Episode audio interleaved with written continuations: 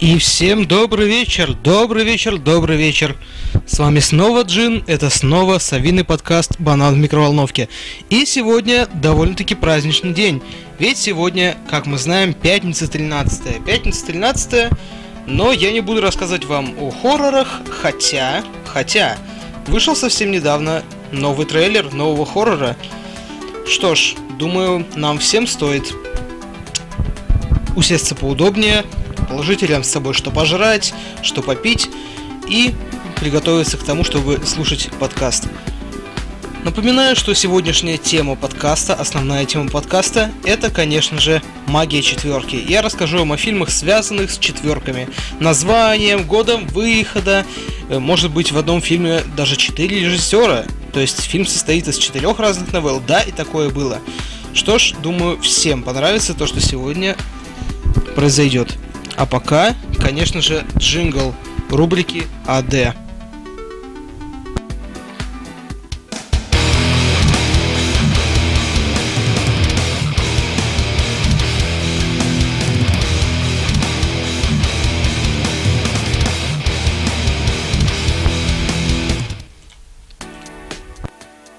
И переходим к рубрике АД. В рубрике АД, напоминаю вам, я рассказываю о самых интересных новостях за последние пару недель в мире кино и сериалов. И, если честно, на этой неделе как-то немножко тухловато с новостями. Но все-таки что-то удалось вычленить. Во-первых, назначен новый сценарист для «Тихоокеанского рубежа два». Все мы помним фильм Гильермо Дель Торо «Тихоокеанский рубеж». Огромные роботы, здоровенная кайдзю, прибывшие из другого мира, разрушенные города, вот это все. И постоянно, постоянно, постоянно такая вот попытка держать натяжение. Гильермо тогда сказал, что да, Pacific Rim два будет, Pacific Rim два ждите, ждите, ждите. В итоге как-то он отложился, потом вышла Годзилла, потом вышел парк Юрского, Мир Юрского периода, простите. И сейчас мы э, видим, что один из сценаристов Мира Юрского периода, а именно Дерек Коннолли, будет одним из сценаристов «Тихоокеанского рубежа два».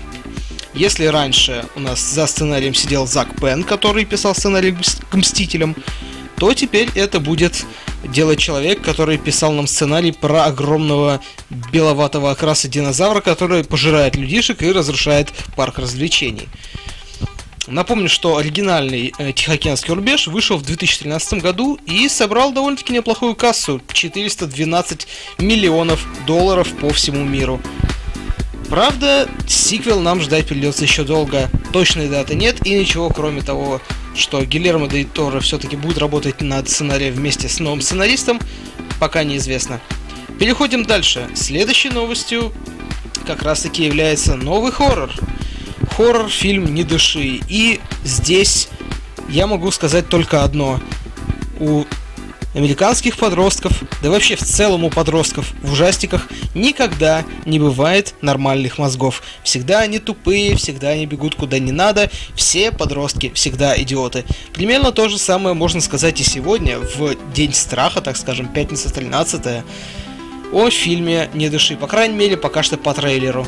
Мне не очень понравилось, но, думаю, уже можно его найти э, на YouTube и на других ресурсах. Посмотрите, может быть, будете ждать. Тем более о хоррорах я сегодня упомяну, опять же, в «Магии четверки». Следующая небольшая новость связана с тем, что будет развиваться дальше в рубрике АД. А также в рубрике АД я вам обещаю рассказать про «Первый мститель. Противостояние», или как На, э, в американском и большинстве мировых кинотеатров э, вышел фильм под названием э, Captain America Civil War, то есть Капитан Америка Гражданская война. Что ж, гражданка, как ее окрестили наши фанаты, гражданка получилась вполне себе хорошей. Э, не сказать, что это самый лучший фильм Marvel, не сказать, что это лучший фильм про отдельного героя, потому что все-таки в данном случае история про Капитана Америку изобилует огромным количеством э, супергероев Marvel. Там и Человек-муравей, там и Черная Пантера, там и Баки Барнс, которого все ждали. Главный то ли герой, то ли злодей, то ли антигерой, никак не поймешь, все у него сложная судьба. Там и вездесущий Тони Старк, и появился даже Человек-паук. Новый Человек-паук, кстати, мне понравился, потому что впервые этот Человек-паук соответствует комиксам. Он действительно похож на школьника, он действительно является школьником, потому что актеру всего лет, по-моему, семнадцать или восемнадцать. И я честно могу сказать, это не просто первый Питер Паркер, который ведет себя как школьник, играет как школьник, который даже геройствует как школьник. Это тот еще первый Питер Паркер, который смог оставить что-то внутри меня. Нет, ну серьезно, Тоби Магуайр слишком старый. Новый Человек-паук, или как там, Amazing Spider-Man, вот этот вот, выдержавший две части с негром Электро во второй части, ну, нет, нет, спасибо. Гарфилд, нет, я не буду смотреть на тебя в роли паука, ты мне неприятен. И сейчас я вижу молодого парнишку, который действительно отыгрывает как надо, который старается, у которого э, даже силы приобретены всего полгода-год назад, он еще не умеет ими толком пользоваться. Да и паутина у него не лезет прямо из запястья, как у Тоби Магуайра в его фильмах. Это все-таки искусственная, э, искусственная паутина, как это и было в комиксах. Что ж, я очень рад, что наш прыгучий друг смог завоевать не только мое сердце, но и сердца большинства зрителей. Наверное, все-таки убил э, паука именно русский дубляж. Насколько я знаю, дублируя...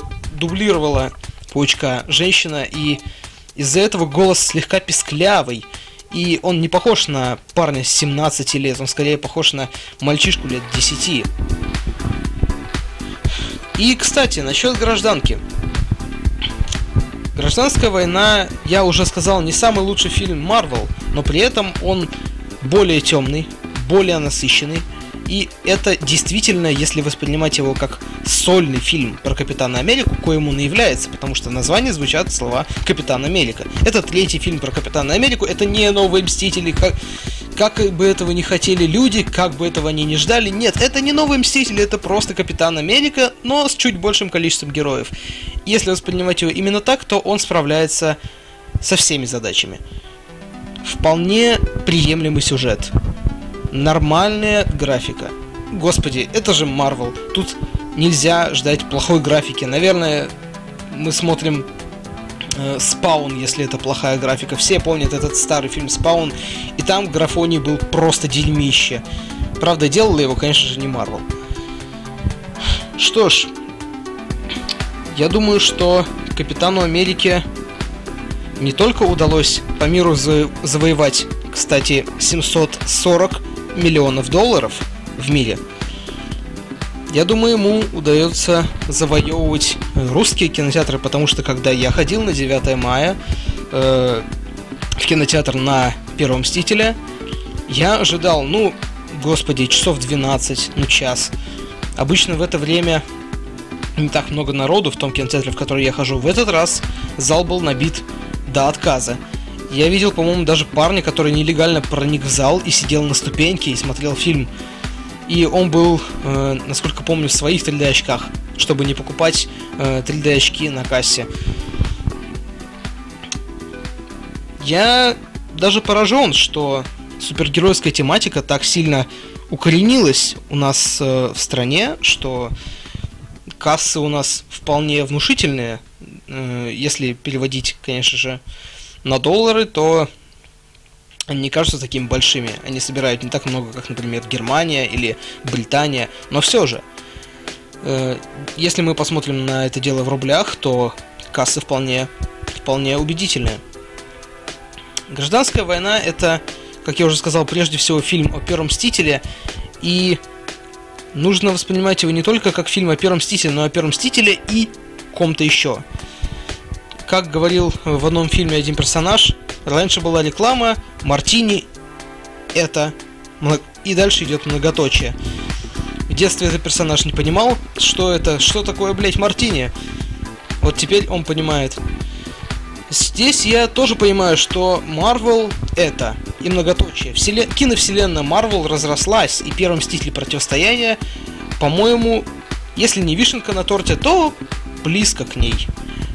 Потому что здесь хорошо все проработано, здесь добавлено немножко темного в сюжет, сгущены краски. Это не так светло, как э, драчка с инопланетянами в «Мстителях». Это больше... Э, весь сюжет строится на взаимоотношениях. Сюжет э, строится на том, что у нас есть некий злодей. Спойлер, даже два. Правда, один оказался под контролем второму, но все же.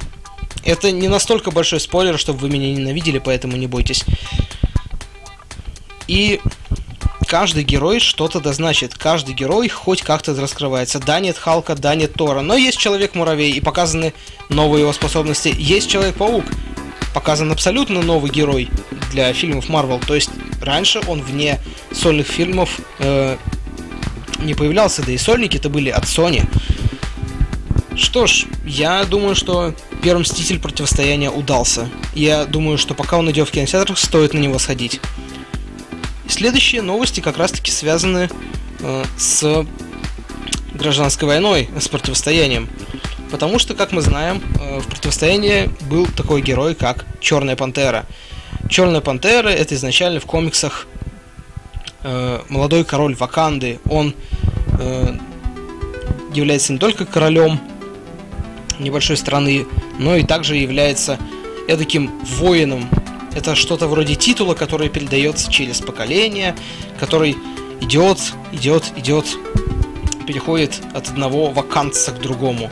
Что ж, э, в этот раз Черная Пантера нас обрадовала не только в противостоянии, но и обрадует в будущем, потому что будет сольник, будет фильм Черная Пантера отдельный, и на это намекает в том числе и сцена после титров.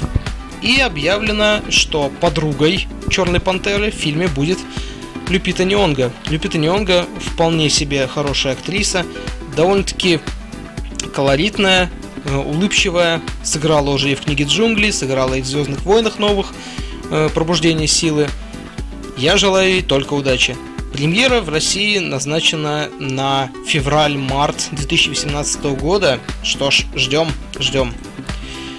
Вышел трейлер того фильма, который многие ждали, многие клеймили, многие его боялись. Да, вышел трейлер фильма «Кредо убийцы» или «Assassin's Creed». Мы будем наблюдать, как Майкл Фассбендер будет одновременно и в роли э, человечка в две тысячи двенадцатом году. Если мы помним первую игру Assassin's Creed, то там был как раз-таки две тысячи двенадцатый год. И будет также в роли своего пра-пра-пра-пра-пра-пра, много раз пра, в роли своего предка, товарища Альтаира, араба, который, как мы помним, э, воевал э, с инквизицией, с крестоносцами в эпоху крестовых походов. И об этом нам говорят в том числе и в трейлере э, фразой «Welcome to the Spanish Inquisition». Но, как мы знаем из старого сериала, «Nobody expects the Spanish Inquisition». Что ж, я не знаю, насколько хорошо отыграет Фассбендер. По трейлеру могу сказать, что была проведена работа над графикой. По трейлеру могу сказать, что постарались наиболее полно адаптировать игру, при этом не сильно погружая людей в какие-то особенности механики, что боев, что сюжета. Постарались просто рассказать красивую историю, у которой, скорее всего, будет в конце намек на сиквел и покупай наши фильмы больше, больше, больше. Я надеюсь, все-таки... фильм не скатится до того, чтобы первая половина была история, а вторая, ой, у нас здесь куча мелких персонажей, у нас здесь еще что-то, еще что-то, еще что-то, но мы об этом расскажем только в следующих фильмах, а пока ты просто сиди, жуй попкорн и жди, и потом трать деньги на новые фильмы. Я надеюсь, что все-таки доведут дело до конца. Трэш в чатике пишет: anyway, вся эта ди си и Marvel помойка не нужны, жду Warcraft No Discuss. Кстати, да, в конце мая уже выходит фильм Warcraft. Нас кормили кучей трейлеров, нас кормили кучей постеров, скриншотов зеленых и красных орков, нас кормили людьми и катгаром, нас кормили охреневшим от непонятно чего э, архимагом Антонидосом. Что ж, я надеюсь, что мы увидим падение Лордерона или его расцвет э, в конце мая и насладимся, во-первых, хорошим дубляжом, во-вторых, действительно нормальным нормальная отрисовка персонажей, не будет этого эффекта супер зеленого экрана, когда каждый двигающийся на экране орк э, будет по типу, не знаю, Шрека. Это корявая три дэ-анимация и прочее, прочее. И я думаю, что пора, пора перейти к основной части нашего подкаста. Буквально через две минуты. Маленькие проверки, маленькие состыковочки. Две минутки.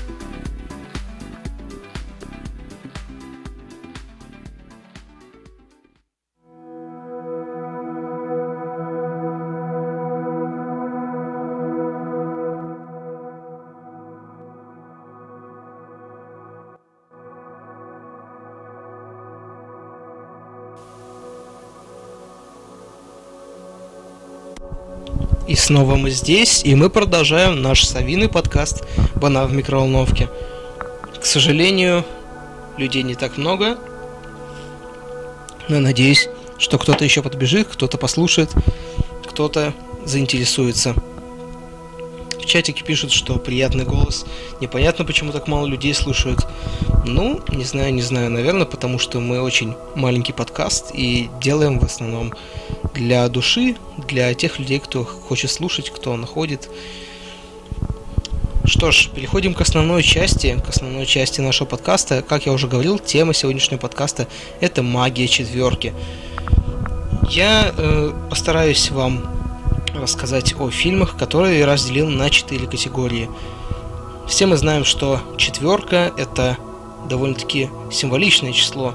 Четыре похожи в одних э, языках на буквы э, этого алфавита, как у нас, например, в так называемом языке лит заменяют четверкой букву А. Для кого-то, например, китайцев и японцев, четверка произносится так же, как слово смерть. Поэтому довольно часто палата номер четыре в больнице, например, в Японии, нет. Четвертые этажи, да, в принципе, могут быть, но палату номер четыре стараются не делать, потому что звучит это именно так же, как и смерть по-японски. Четверка – число магическое, четверка – число интересное и четверка – число киношное. Конечно же, киношное. Поэтому все фильмы сегодня э, делятся на четыре категории. Первая – это четверка в названии. Здесь будут фильмы, в которых именно в названии самих фильмов есть слово или цифра четыре, или четвертый, или четверка.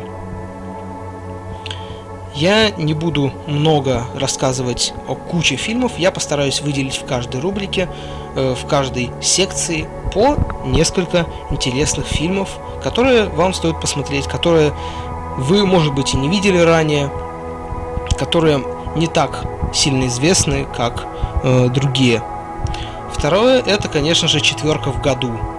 Фильмов две тысячи четвёртого года было очень и очень и очень много. Если мы вспомним, то наверняка среди списка, который я сейчас перечислю, будут ваши любимые фильмы, которые вы не раз пересматривали или видели в детстве, или видели во время того, как учились в университете. Это, к примеру, фильм «Я, робот» с Уиллом Смитом, о э, такой проблеме, как искусственный интеллект. Это фильм «Евротур», который был снят, насколько помню, в Польше, американской кинокомпанией, и получился отличной, пусть и пошловатой комедией.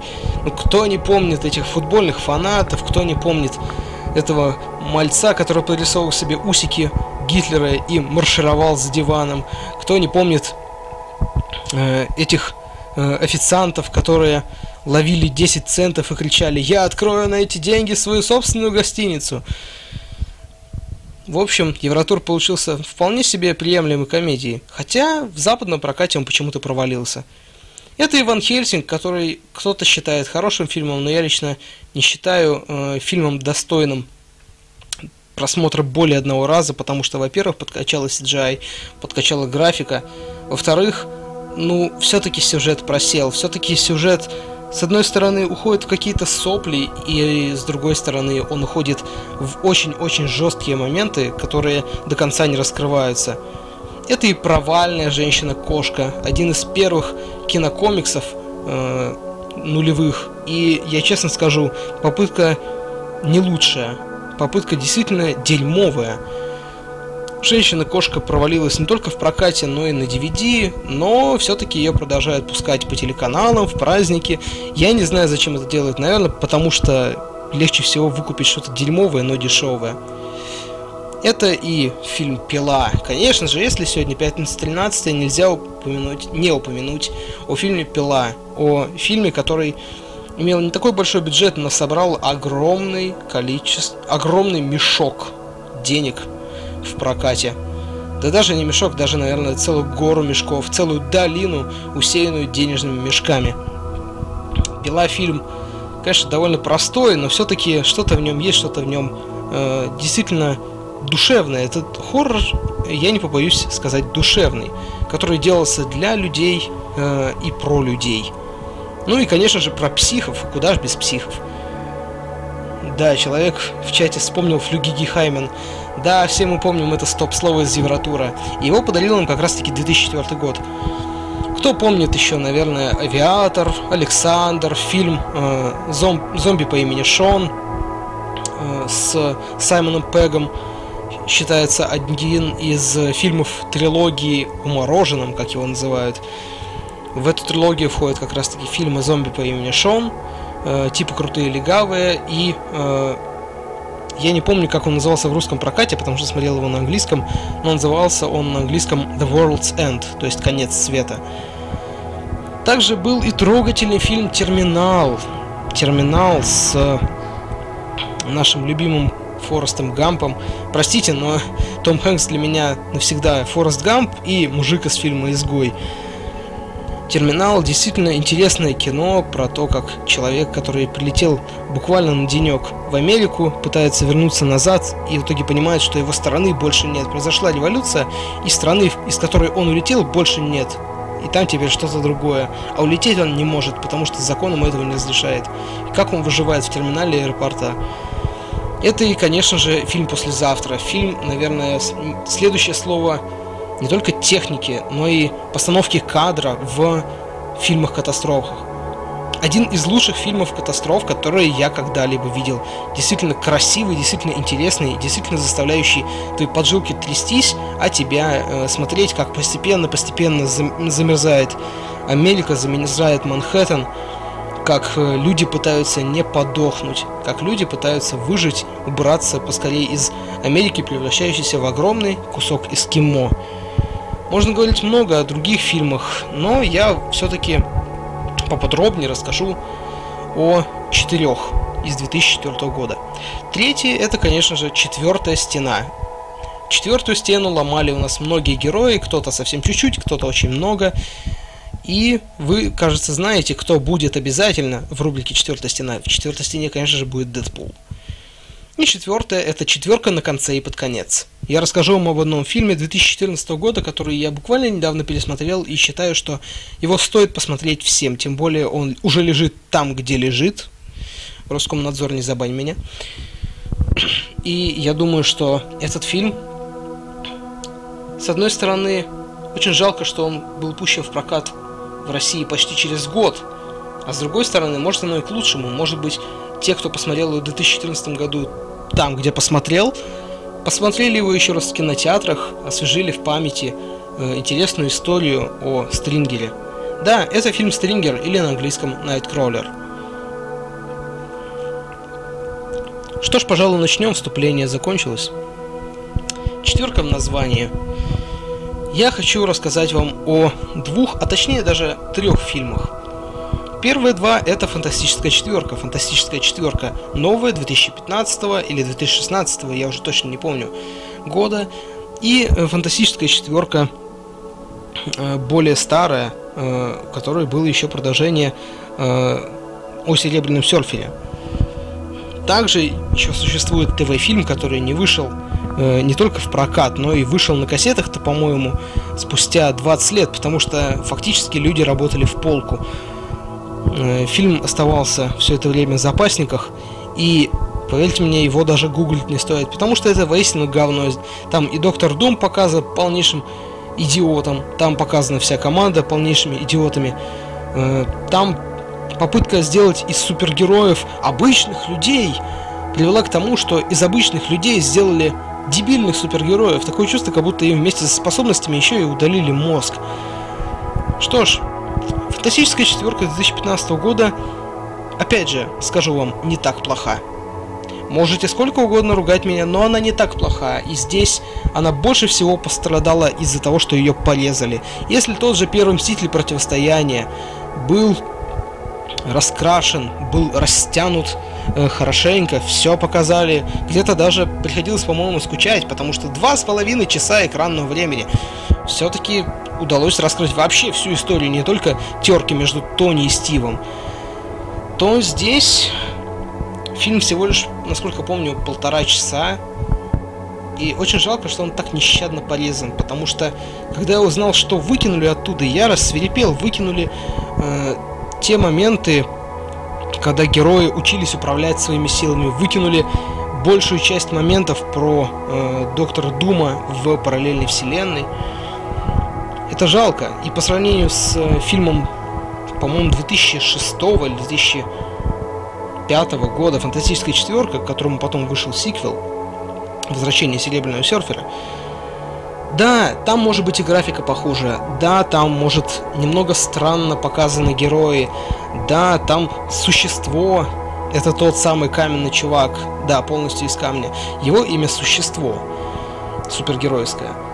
Там существо много страдает насчет своей внешности, но все же тот фильм был довольно теплым, он напоминал мне о детстве, а нынешний, нынешняя «Фантастическая четверка» две тысячи пятнадцатого года меня даже разочаровало именно тем, что ей просто не хватило времени. Ей нужно какого-нибудь, не знаю, Галактуса, который им возьмет и растянет время перед тем, как сожрать всю Землю. Может, тогда у них появится хоть какой-то шанс. Потому что, ну серьезно, переработанная история. Зачем-то решили сделать э, Человека-факела приемным. Зачем-то решили э, устроить какую-то вакханалию с э, тем, кто играл... Э, собственно, Мистера Фантастику. Вот как раз-таки тот ученый, который умеет растягиваться, его имя Мистер Фантастика, супергеройское. Взяли на его роль парнишку из «Задержимости». Был такой фильм «Не в моем, сука, темпе!» Да, это оттуда. И в «Одержимости» он отыграл довольно хорошо. Я ждал от него большой, проработанной роли, но почему-то у него было лицо, как у Кристен Стюарт в «Сумерках». Он не отработал по эмоциям, и меня это не порадовало. Наиболее живым, э, наиболее таким, пусть и пафосным, пусть и тупым, но наиболее отыгравшим свою роль, кажется, как ни странно, Виктор фон Дум, который э, из-за портала, который строили эти ученые, попадал.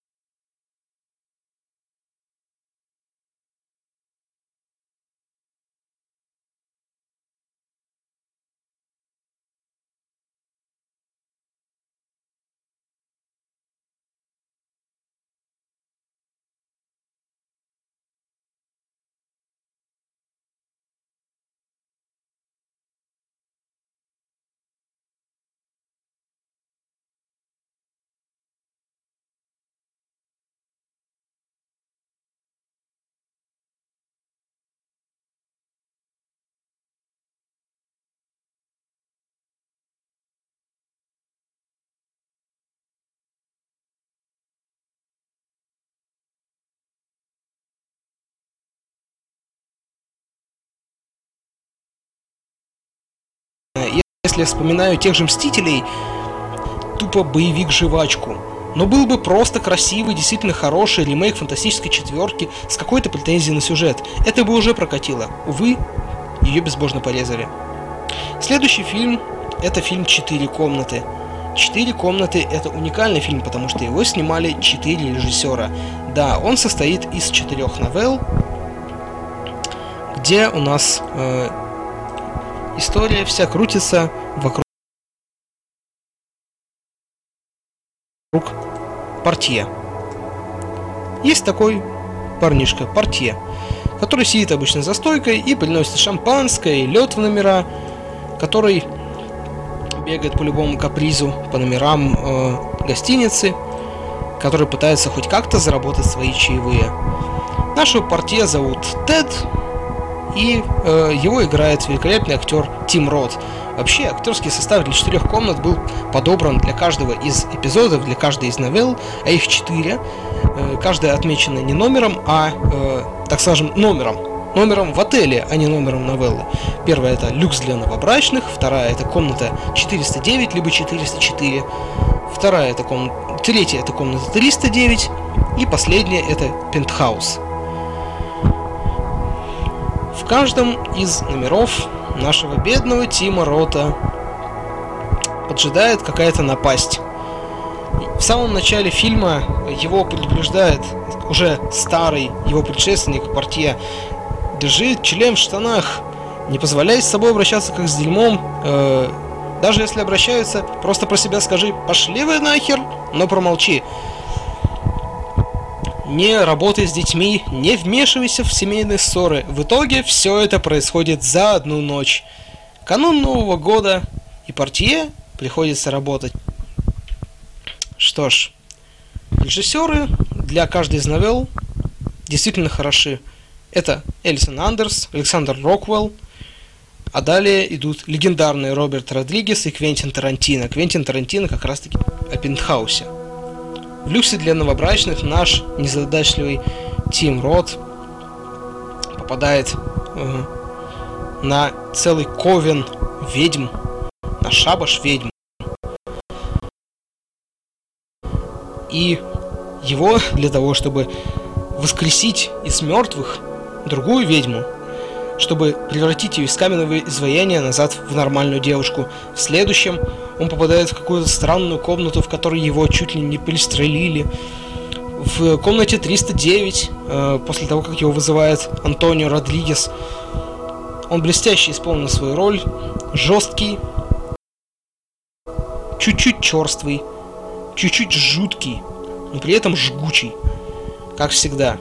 Антонио Бандерас просит его присмотреть за своими детьми, и что происходит в конце, это просто какой-то ад. Ну и последнее — это «Пентхаус». «Пентхаус», и новелла называется «Человек из Голливуда».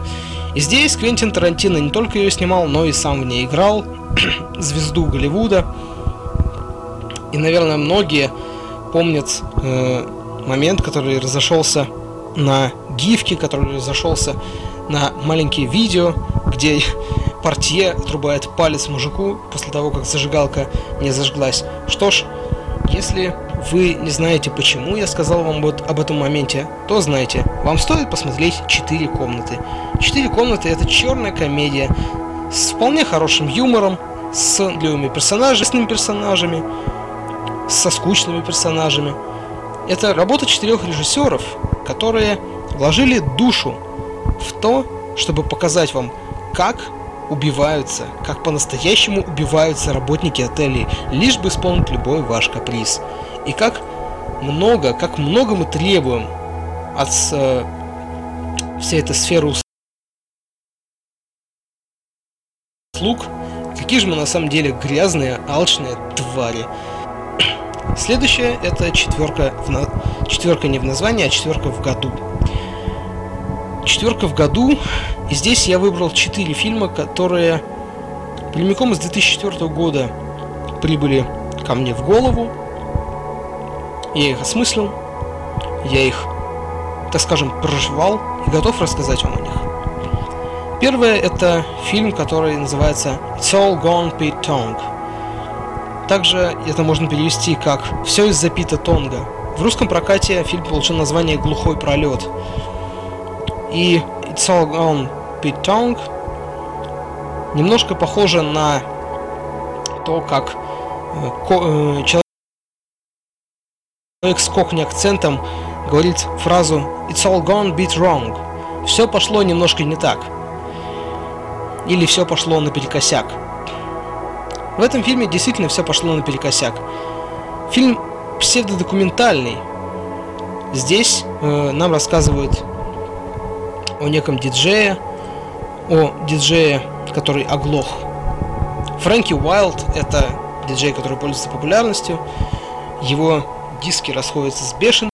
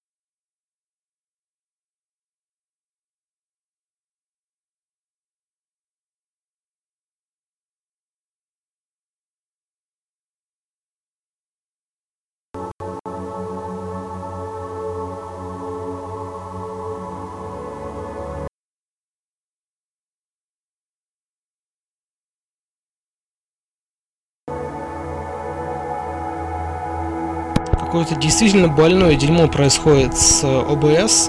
Он не хочет нормально помогать мне вести подкаст. Что ж, продолжим. Все из-за Пита Тонга – это драма. Но при этом, несмотря на то, что это и драма, и псевдодокументальный фильм, это, как по мне, одновременно и комедия, это и э, разве что не боевик. Тут есть почти все. Тут есть и э, любовные сцены, тут есть и принимание кокаина, тут есть и алкоголь, есть черный юмор, есть обычный юмор, есть просто какие-то веселые ситуации, но при этом есть и действительно печальная история диджея. Опять же, расскажу э, немножко о самом фильме. В фильме повествуется о диджее по имени Фрэнки Уайлд, который э, все живет вечеринками, который постоянно либо нанюхался кокса и готов давать интервью, либо находится в клубе и действительно хорошо работает, действительно икона танцевальной музыки. Да, что-то не так было, у меня начал перезапускаться о бэ эс, из-за чего трансляция постоянно прерывалась. Сейчас я перезапустил трансляцию, вроде все должно быть нормально. И несмотря на то, что у него есть жена, он все равно пользуется кучей-кучей девушек, которые постоянно вьются вокруг него. И однажды Фрэнк начинает замечать, что у него ухудшается слух. Он перестал слышать сначала на одно ухо, потом хуже слышит другое. Он идет к врачу, и ему говорят: одно ухо у тебя уже отказало, а второе работает процентов на двадцать, на тридцать. И тебе нужно что-то с этим делать. Фрэнк пытается хоть как-то выжать из себя остатки, что-то сделать, не отдаваться этой пустоте, этой глухоте. Хочет продолжать быть диджеем, продолжать быть музыкантом, и в итоге глохнет совсем. И его прогоняют со сцены, от него отказывается лейбл. И вот то, что испытал человек, как он смог все переосмыслить, как он смог полностью переделать мир под себя, а не себя под мир. Об этом рассказывает фильм «Все из-за Питтонга». Человек, который остался с собой до конца, который пусть в чем-то и поменялся, пусть в чем-то и стал лучше, но при этом остался музыкантом до конца. Он, он научился делать очень многое. За эти всего лишь час тридцать четыре минуты. Следующий фильм, о котором я хочу рассказать, это фильм, который я пересматривал несколько раз. Фильм французский, режиссера Кристофа Баратье, который также вышел в две тысячи четвёртом году, является адаптацией фильма, который вышел еще в сорок пятом году под названием «Клетка с соловьями». А фильм две тысячи четвёртого года называется «Хористы».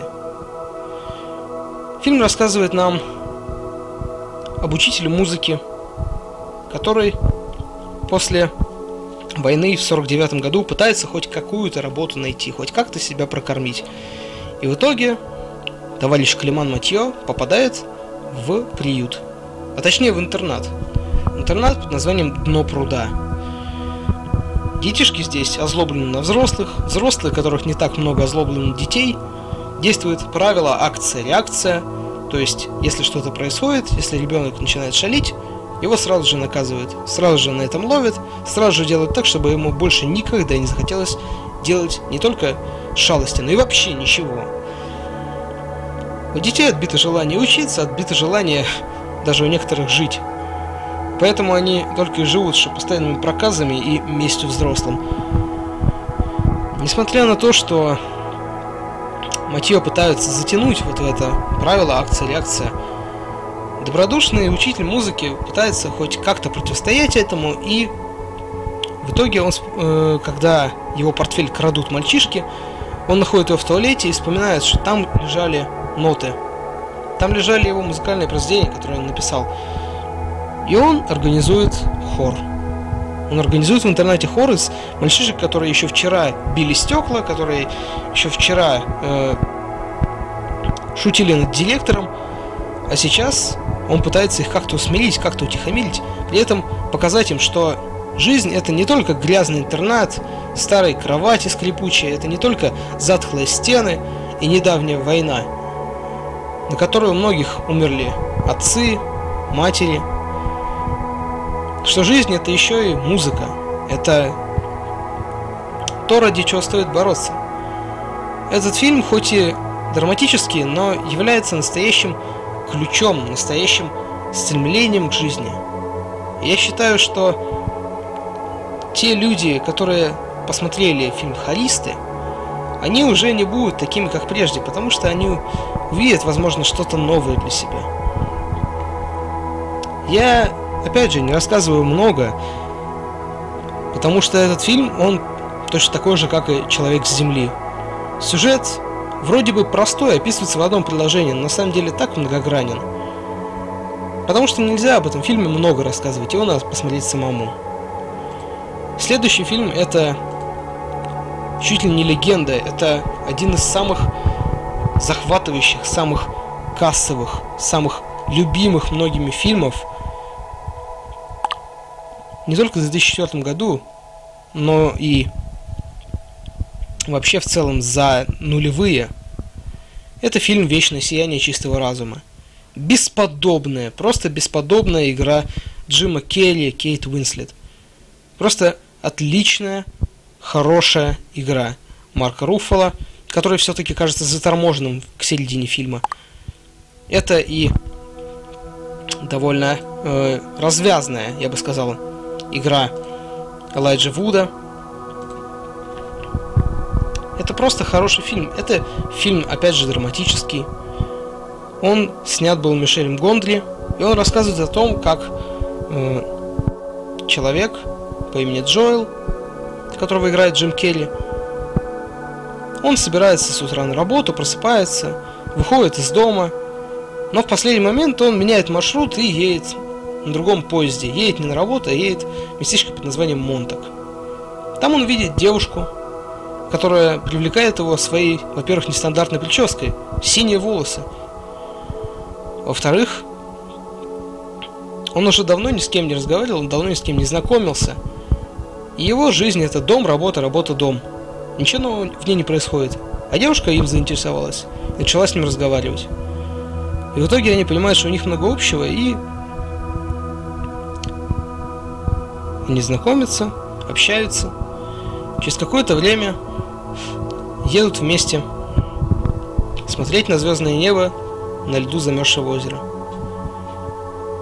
Но это только кажется, что фильм так легко и спокойно идет. На самом деле здесь немного разорвано повествование. Здесь довольно интересный прием, который использует большинство других режиссеров, но не у всех удается удержать разорванное повествование. Этот фильм о том, как люди возненавидели друг друга, как их отношения пришли к тому, что целая, так скажем, печенька отношений разламывается не просто надвое, на мелкие-мелкие кусочки. И они понимают, что нужно это как-то кончать. Импульсивная девушка по имени Клементина, которая играет Кейт Уинслет, обращается в, в какую-то под, полуподпольную клинику, где она стирает все воспоминания о Джоэле. И потом, когда он приходит в магазин, где она работает, он понимает, что она не узнает его. Она смотрит на него, как будто она видит его в первый раз. И Джоэл понимает, что больше так не может. Он устал от этого. Он устал от этой любви, от этих отношений. И тоже идет, стирает себе воспоминания. И фактически в моменте стирания воспоминаний происходит почти весь фильм. Но как же интересно наблюдать за тем, как человек в своей голове переосмысливает все образы, все моменты жизни, которые произошли с ним за время этих отношений. Он переосмысливает само понятие отношений, свое, свое понятие любви к Клементине. И как он пытается вернуть все. Это фильм о том, что любовь действительно не имеет границ. И даже если тебе пытаются стереть ее из мозга, она в любом случае найдет выход и останется в живых. И последний фильм – это фильм «Сокровище нации». Наверное, многие его смотрели, но не уделяли ему должного внимания. Но я честно скажу, это, во-первых, один из самых интересных приключенческих фильмов нулевых. Во-вторых, именно благодаря этому фильму я начал хоть как-то разбираться в истории Америки. Да, это фильм с претензией на мистику, на заговоры, масоны, тамплиеры. Все это нас отсылает к Дэну Брауну с его Кодом да Винчи, Ангелами и Демонами, с Инферно. И вы, в принципе, правы. Да, это фильм про заговоры, про американцев, про тамплиеров, про то, как Николас Кейдж, который, э, который играет Бенджамина Франклина Гейтса, э, чья семья давно уже верит в легенду, что когда-то давно отцами-основателями США им был оставлен маленький-маленький первый, просто первая точечка на пути к сокровищам э, масонов США, пытается развенчать миф о том, что семья Гейтсов это одни лишь вруны и зазнайки, которые охотятся на сокровища, за сокровищами, которых нет. Это история о том, как э, Бен Гейтс, его друг Райли, который вроде кажется начитан, но на самом деле ни черта не смыслит в том, что говорит. И э, девушка, которая в конце... Ой, спойлер, не буду говорить, не буду говорить. Девушка, Абигейл Чейз, доктор наук, который работает в Национальном управлении архивов, который работает э, с древними документами, относящимися еще к времени подписания Декларации независимости, как они вместе пытаются раскрыть тайну э, американских сокровищ, как они крадут э, Декларацию независимости для того, чтобы другой человек, Шон Бин... Да, Шона Бина здесь не убивают! Это один из немногих фильмов, где Шона Бина не убивают, представьте себе! Им приходится выкрасть Декларацию независимости, им приходится следовать каким-то тайным знакам, им приходится бегать, бегать и еще раз бегать. Напряженная музыка, Николас Кейдж с его просто мелкими вкраплениями мимики, я бы так сказал, но которые все равно передают э, все, что чувствует герой. все это отсылает нас, я бы сказал, даже к Индиане Джонсу. Потому что действительно, когда я смотрел «Сокровище нации» совсем недавно, пересматривал его, мне казалось, что я смотрю что-то вроде Индианы Джонса. Я не смотрел «Ангелы и демоны» или «Код да Винчи», я смотрел именно Индиану Джонса. Это что-то соединяющее, что-то связующее, какое-то звено между вот этими э, псевдодетективными, псевдомистическими э, романами и фильмами Дэна Брауна и между классическими приключенческими фильмами о Индиане Джонсе.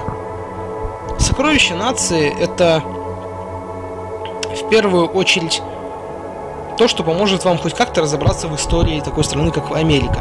Да, много чего приврано, но если брать э, всякие красоты, убрать всякие истории о масонах, то можно выстроить цепочку э, того, как Америка приходила к своей независимости. Можно немножко понять историю борьбы севера и юга, можно узнать какие-то интересные факты.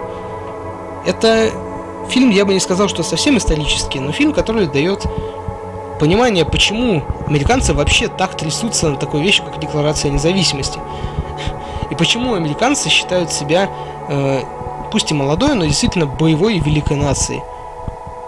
Это вполне хороший фильм, который задал, я бы сказал, жару прокату в две тысячи четвёртом году. И он получился намного лучше, чем сиквел, который называется «Сокровища нации. Книга тайн», который вышел, насколько я помню, в две тысячи седьмом году. Как раз-таки «Сокровища нации. Книга тайн» получился не просто странным, а немножко даже нелогичным, но все таким же интересным. И на этом рубрика «Четверка в году» у нас заканчивается. Следующим идет «Четвертая стена». «Четвертая стена» ломалась неоднократно, но самые главные моменты, когда она ломалась, всегда принадлежат Дэдпулу. Фильм «Дэдпул» вышел относительно недавно, но при этом он показался кому-то слишком пошлым, кому-то бессюжетным. Господи, да что говорить о фильме, где главный герой — это сама по себе пародия на похожего героя во вселенной ди си. Дэдпул смешон, Дэдпул вне рамок, вне канонов, вне всего. Как сказал бы Летов, летает снаружи всех измерений. Это правда, потому что Дэдпул — это целый мир внутри самого себя. Это пошлые шуточки, это постоянное обращение к зрителю, это глупые слова, потому что, например, слово «чимичанга» Дэдпул даже не знает, что это. Ему просто оно нравится. Так объяснял это сам актер, который его играл, потому что он прочитал тонны комиксов, и именно, как он сказал, этот Дэдпул, именно тот Дэдпул, которого Дэдпул заслуживает. Я думаю, что Дэдпул — это не просто веселый антигерой или такая киножевачка, которую можно посмотреть. Это в том числе и просто что-то вроде одного большого клипа о марвелском супергерое. Да, попытались сделать немножко драматичную историю, да, попытались включить любовную линию, попытались растянуть сюжет, и это удалось. Но этого можно было и не включать, можно было просто сделать какой-то один большой бессмысленный боевик. Он бы все равно вписался, это же Дэдпул. Опять же, нужно сказать о фильме «Скотт Пилигрим против всех». «Скотт Пилигрим против всех» был снят по э, графическим романам, так скажем, комиксам, в шесть томов вроде бы. Совсем недавно было как раз таки переиздание в цветной версии. Сейчас издается так называемая злая серия этих комиксов, где на обложках только злодеи. Нам повествуют о парне по имени Скотт Пилигрим, которому двадцать один или двадцать два, я уж точно не помню, и который почти ничем не занимается, кроме того, как дрыхнет, играет в своей какой-то гаражной рок-группе и просто пытается прожить еще один день. Он влюбляется в девушку по имени Рамона, которая с недавних пор появилась в городе. Но через какое-то время он понимает, что чтобы добиться Рамоны, чтобы действительно быть с ней, ему придется победить семь ее злых бывших. И все эти семь злых бывших — это одна огромная машина смерти, если их всех объединить. Этому и посвящен весь фильм, этому и посвящены все комиксы, но при этом это не кажется чем-то нудным или не затягивающим, это наоборот очень увлекает, потому что есть куча отсылок к каким-то играм, к другим фильмам. Сам фильм мало того, что ломает четвертую стену тем, что идут обращения к зрителям, фильм сам по себе показывает нам то, что в комиксе было показать сложно. Например, то, что при победе над злодеем тебе падают монетки, как в видеоиграх, и прочее, прочее. Это действительно хорошее кино по комиксам, которое было экспериментом. Экспериментом для кого-то неудачным. Но я честно скажу, Майкл Сера был в Скотте Пилигриме не просто такой, не знаю, таким заменителем главного героя, такой просто пешкой. Он действительно смог привнести в свою роль что-то новое, что-то интересное. Да и Рамона не подкачала. Я думаю, что Скотт Пилигрим заслуживает того, чтобы посмотреть его с друзьями. Его нельзя смотреть одному, его надо смотреть обязательно с друзьями, веселой компанией, его нужно смотреть, может быть, даже выпившим. Это фильм, который оставляет только позитив. Это смешной, задорный, но при этом учащий понимать, что такое в целом любовь, что такое отношение к жизни и что такое рамки вообще, нужны ли они, нужно ли их расставлять, нужно ли выходить за границы рамок, которые ты себе ставишь. Скотт Пилигрим против всех действительно интересное кино. Но главный, так скажем, киногерой в рубрике «Четвертая стена» не он. Главный киногерой здесь фильм, последний киногерой, или, как он еще называется, Last Action Hero. Фильм «Последний киногерой» — это фильм, который повествует нам о том, как мальчик попал в картину, мальчик попал в фильм, и наоборот, герой из фильма попал в реальный мир. Перевести название можно так же, как «Последний герой боевика». И история вся начинается с того, что у нас есть мальчик Дэнни, который очень-очень любит боевики. И особенно любит боевики про Джека Слейтера. Он пересматривал фильмы с ним много раз. И в итоге он сбегает с уроков, чтобы еще раз посмотреть фильм «Джек Слейтер три» в кинотеатре. Потом он разговаривает с киномехаником, с которым он уже сдружился, потому что много раз ходит в кино. И киномеханик говорит ему: слушай, есть такая вещь, как золотой билет, который является волшебным. Мне его подарил сам Гарри Гудини. Он говорил, что этот билет волшебный и помогает попасть внутри фильма. Киномеханик отказывается использовать его, потому что не хочет разрушить вот эту магию кино. Но Дэнни все нипочем. И он разделяет его на две половинки, на контроль и на часть билета для посетителя. Смотрит премьеру Джек Слейтер четыре, которую ему ставит старый киномеханик Ник. Ник засыпает, а Дэнни отправляется в фильм Джек Слейтер четыре. Там встречается со своим героем, которого играет Арнольд Шварценеггер. И здесь мы впервые понимаем, что такое вообще для киногероя его фильм. Сколько бы Дэнни не пытался доказать Слейтеру, что он всего лишь картинка, у него всегда будет выход, у него всегда будет спасение э, из любой ситуации, потому что он всего лишь продукт какой-то кинокомпании. Но Слейтер, для него-то это все реальность. Для него в фильме это ежедневные трудности, все эти сражения, все эти перестрелки и прочее. И внезапно Слейтер оказывается в реальном мире. Самое интересное, наверное, это момент, когда Джек Слейтер э, спасает актера, который играет в его фильме, Арнольда Шварценеггера. И там Шварценеггер притворяется э, что он ничего не видел, а затем понимает, что перед ним стоит человек, ужасно похожий на него, и думает, это, наверное, мой двойник.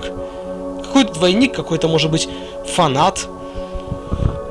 А Слейтер в ответ ему говорит, что Шварценеггер просто какой-то монстр. Он пытается ему жестко доказать, что тот приносит ему только настоящую боль.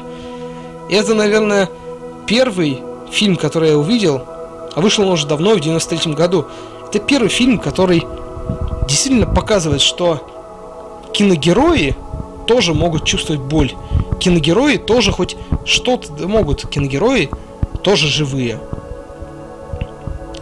Я не буду рассказывать, чем окончился фильм, и есть ли там какие-то злодеи, какие там перестрелки и прочее. Только скажу, что экшен поставлен для девяносто третьего года отлично. Last Action Hero был не так популярен в кинотеатрах, но на кассетах довольно-таки разошелся. В чате пишут, что делать, если нет друзей. Нужно найти друга на вечер в интернете и посмотреть с ним.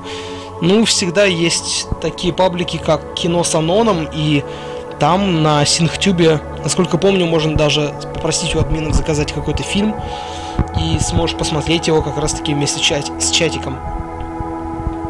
Так вот, я не буду рассказывать, кто там злодей, не буду рассказывать о том, какие именно герои боевика еще появились в реальном мире, кто вернулся назад в фильм, что произошло с Дэнни, что произошло с семьей Слейтера, с семьей Дэнни. Я просто скажу, что последний киногерой — это не просто жвачка со Шварценеггером, типа детсадовского полицейского, который пытался казаться серьезным фильмом, но на деле получился, ну, полным фарсом, пусть и смешным фарсом. Последний киногерой — это картина, которая доказывает, что магию кино очень легко разрушить. И каждый раз, когда ты приходишь в кино, нужно понимать, что вот здесь лучше не задавать вопросов, а почему так произошло? А, а что? А как? Да это же нелогично. Что не нужно быть вечным критиком. Нужно хоть где-то поддаться вот этому детскому восприятию мира. Нужно хоть где-то снова прочувствовать, как в детстве. Вот эти свои любимые боевики с Сталлоне. Нужно опять-таки пересмотреть «Чужого», «Хищника». Нужно посмотреть что-то, что ты любил в детстве. И тогда все встанет на свои места. В детстве ты всегда самый чистый, самый непорочный, самый, наверное, спокойный ребенок. В детстве все кажется сказкой. Последний киногерой пытается нас вернуть как раз-таки в сказку многих детей из девяностых. А для нас сказкой было что? Да новый боевик со Шварценеггером, новый боевик со Сталлоне, не знаю, фильм какой-нибудь «Красный, скорпи... э, Красный Скорпион», не знаю, фильм «Рокки», «Рэмбо». Нам казалось, что мы стреляем из пулеметов, бегаем с палками по улицам. И нам было хорошо. Последний киногерой как раз-таки вот про эти девяностые. Про те девяностые, которые остались у нас в мозгу. И что ж, я думаю, что пришло время для последнего фильма. Для фильма Nightcrawler, он же Стрингер в русском прокате. Это рубрика «Четверка на конце и под конец». Я честно скажу, я уже писал обзор на этот фильм, но совсем недавно, пересмотрев его, я усмотрел какие-то новые грани в нем. Фильм рассказывает нам о человеке с довольно неудачными взглядами на жизнь и неудачливой судьбой. Полный неудачник, так скажем. У него нет работы, он ворует знаки, ворует сетку, сдает это, получает деньги за сданный металл. Хоть как-то пытается прожить. Он просто не может найти работу и не понимает, что делать, но, в свою очередь, занимается саморазвитием. В интернете читает, записывается на онлайн-курсы, семинары. Как дальше в фильме будет сказано, в интернете можно очень многое найти. Невероятное количество информации. И однажды Луис едет на своей старой тачке домой, жрать доширак и ложится спать. Он замечает, что на дороге произошла авария, покорежено авто. Подъезжают спасатели, вытаскивают девушку. И Рядом стоит какой-то фургон непонятный, из него выходит человек и начинает все это снимать. В фургоне куча киноаппаратуры, куча камер, каких-то ноутбуков, жестких дисков внешних. А человек все снимает и снимает. И водитель, который э, помогал нести оборудование, что-то кричит оператору, оператор орёт: давай быстрее тащи, быстрее там, тащи свет и прочее. Так наш Лублум узнает о профессии стрингера. Стрингеры снимают сюжеты, в основном по ночам, чтобы доставить их к утренним выпускам новостей и получить свои независимые грязные доллары от экранных боссов. Лу понимает, что он может этим заняться, что это то, что дает ему адреналин, то, что дает ему хоть какой-то вкус жизни и неплохой заработок. Сначала ему не везет, но затем он начинает ловить нужные кадры, он находит свою первую работу на миллион, так скажем, первую работу, после которой у него появляются деньги на хорошую камеру, на помощника, на новую машину. Это не просто история человека, который в своем занятии стрингера опускается до действительно жутких вещей. Но при этом это история того, насколько грязен на самом деле бизнес вокруг нас. Nightcrawler рассказывает нам о падении и одновременно возвышении человека. Когда человек действительно готов на животные поступки, но при этом он выходит на новый уровень функционирования, новый уровень карьерного роста. И непонятно, человеком владеет личный интерес или уже пороки. Во-вторых, это, конечно же, Джейк Джилленхол. Одна из лучших его ролей.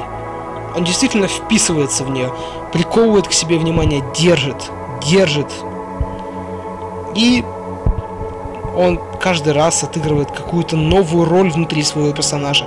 То он какой-то маньяк, то он режиссер, то он монтирует, то он бизнесмен, то он просто, не знаю, какое-то подобие Локи, который заговаривает медийным акулам зубы, пытается выбить дополнительное бабло за свою работу. В-третьих, это музыка. Музыка почему-то напоминает мне э, фильм «Драйв», и она очень подходит этому фильму. Музыка все время держит тебя внутри картины, приковываясь вместе с Джилленхолом к сюжету. Ну и съемка. Мало того, что съемки э, будто бы камерой Лублума, как он снимает репортаж, так еще и съемки э, того, как он это все снимает.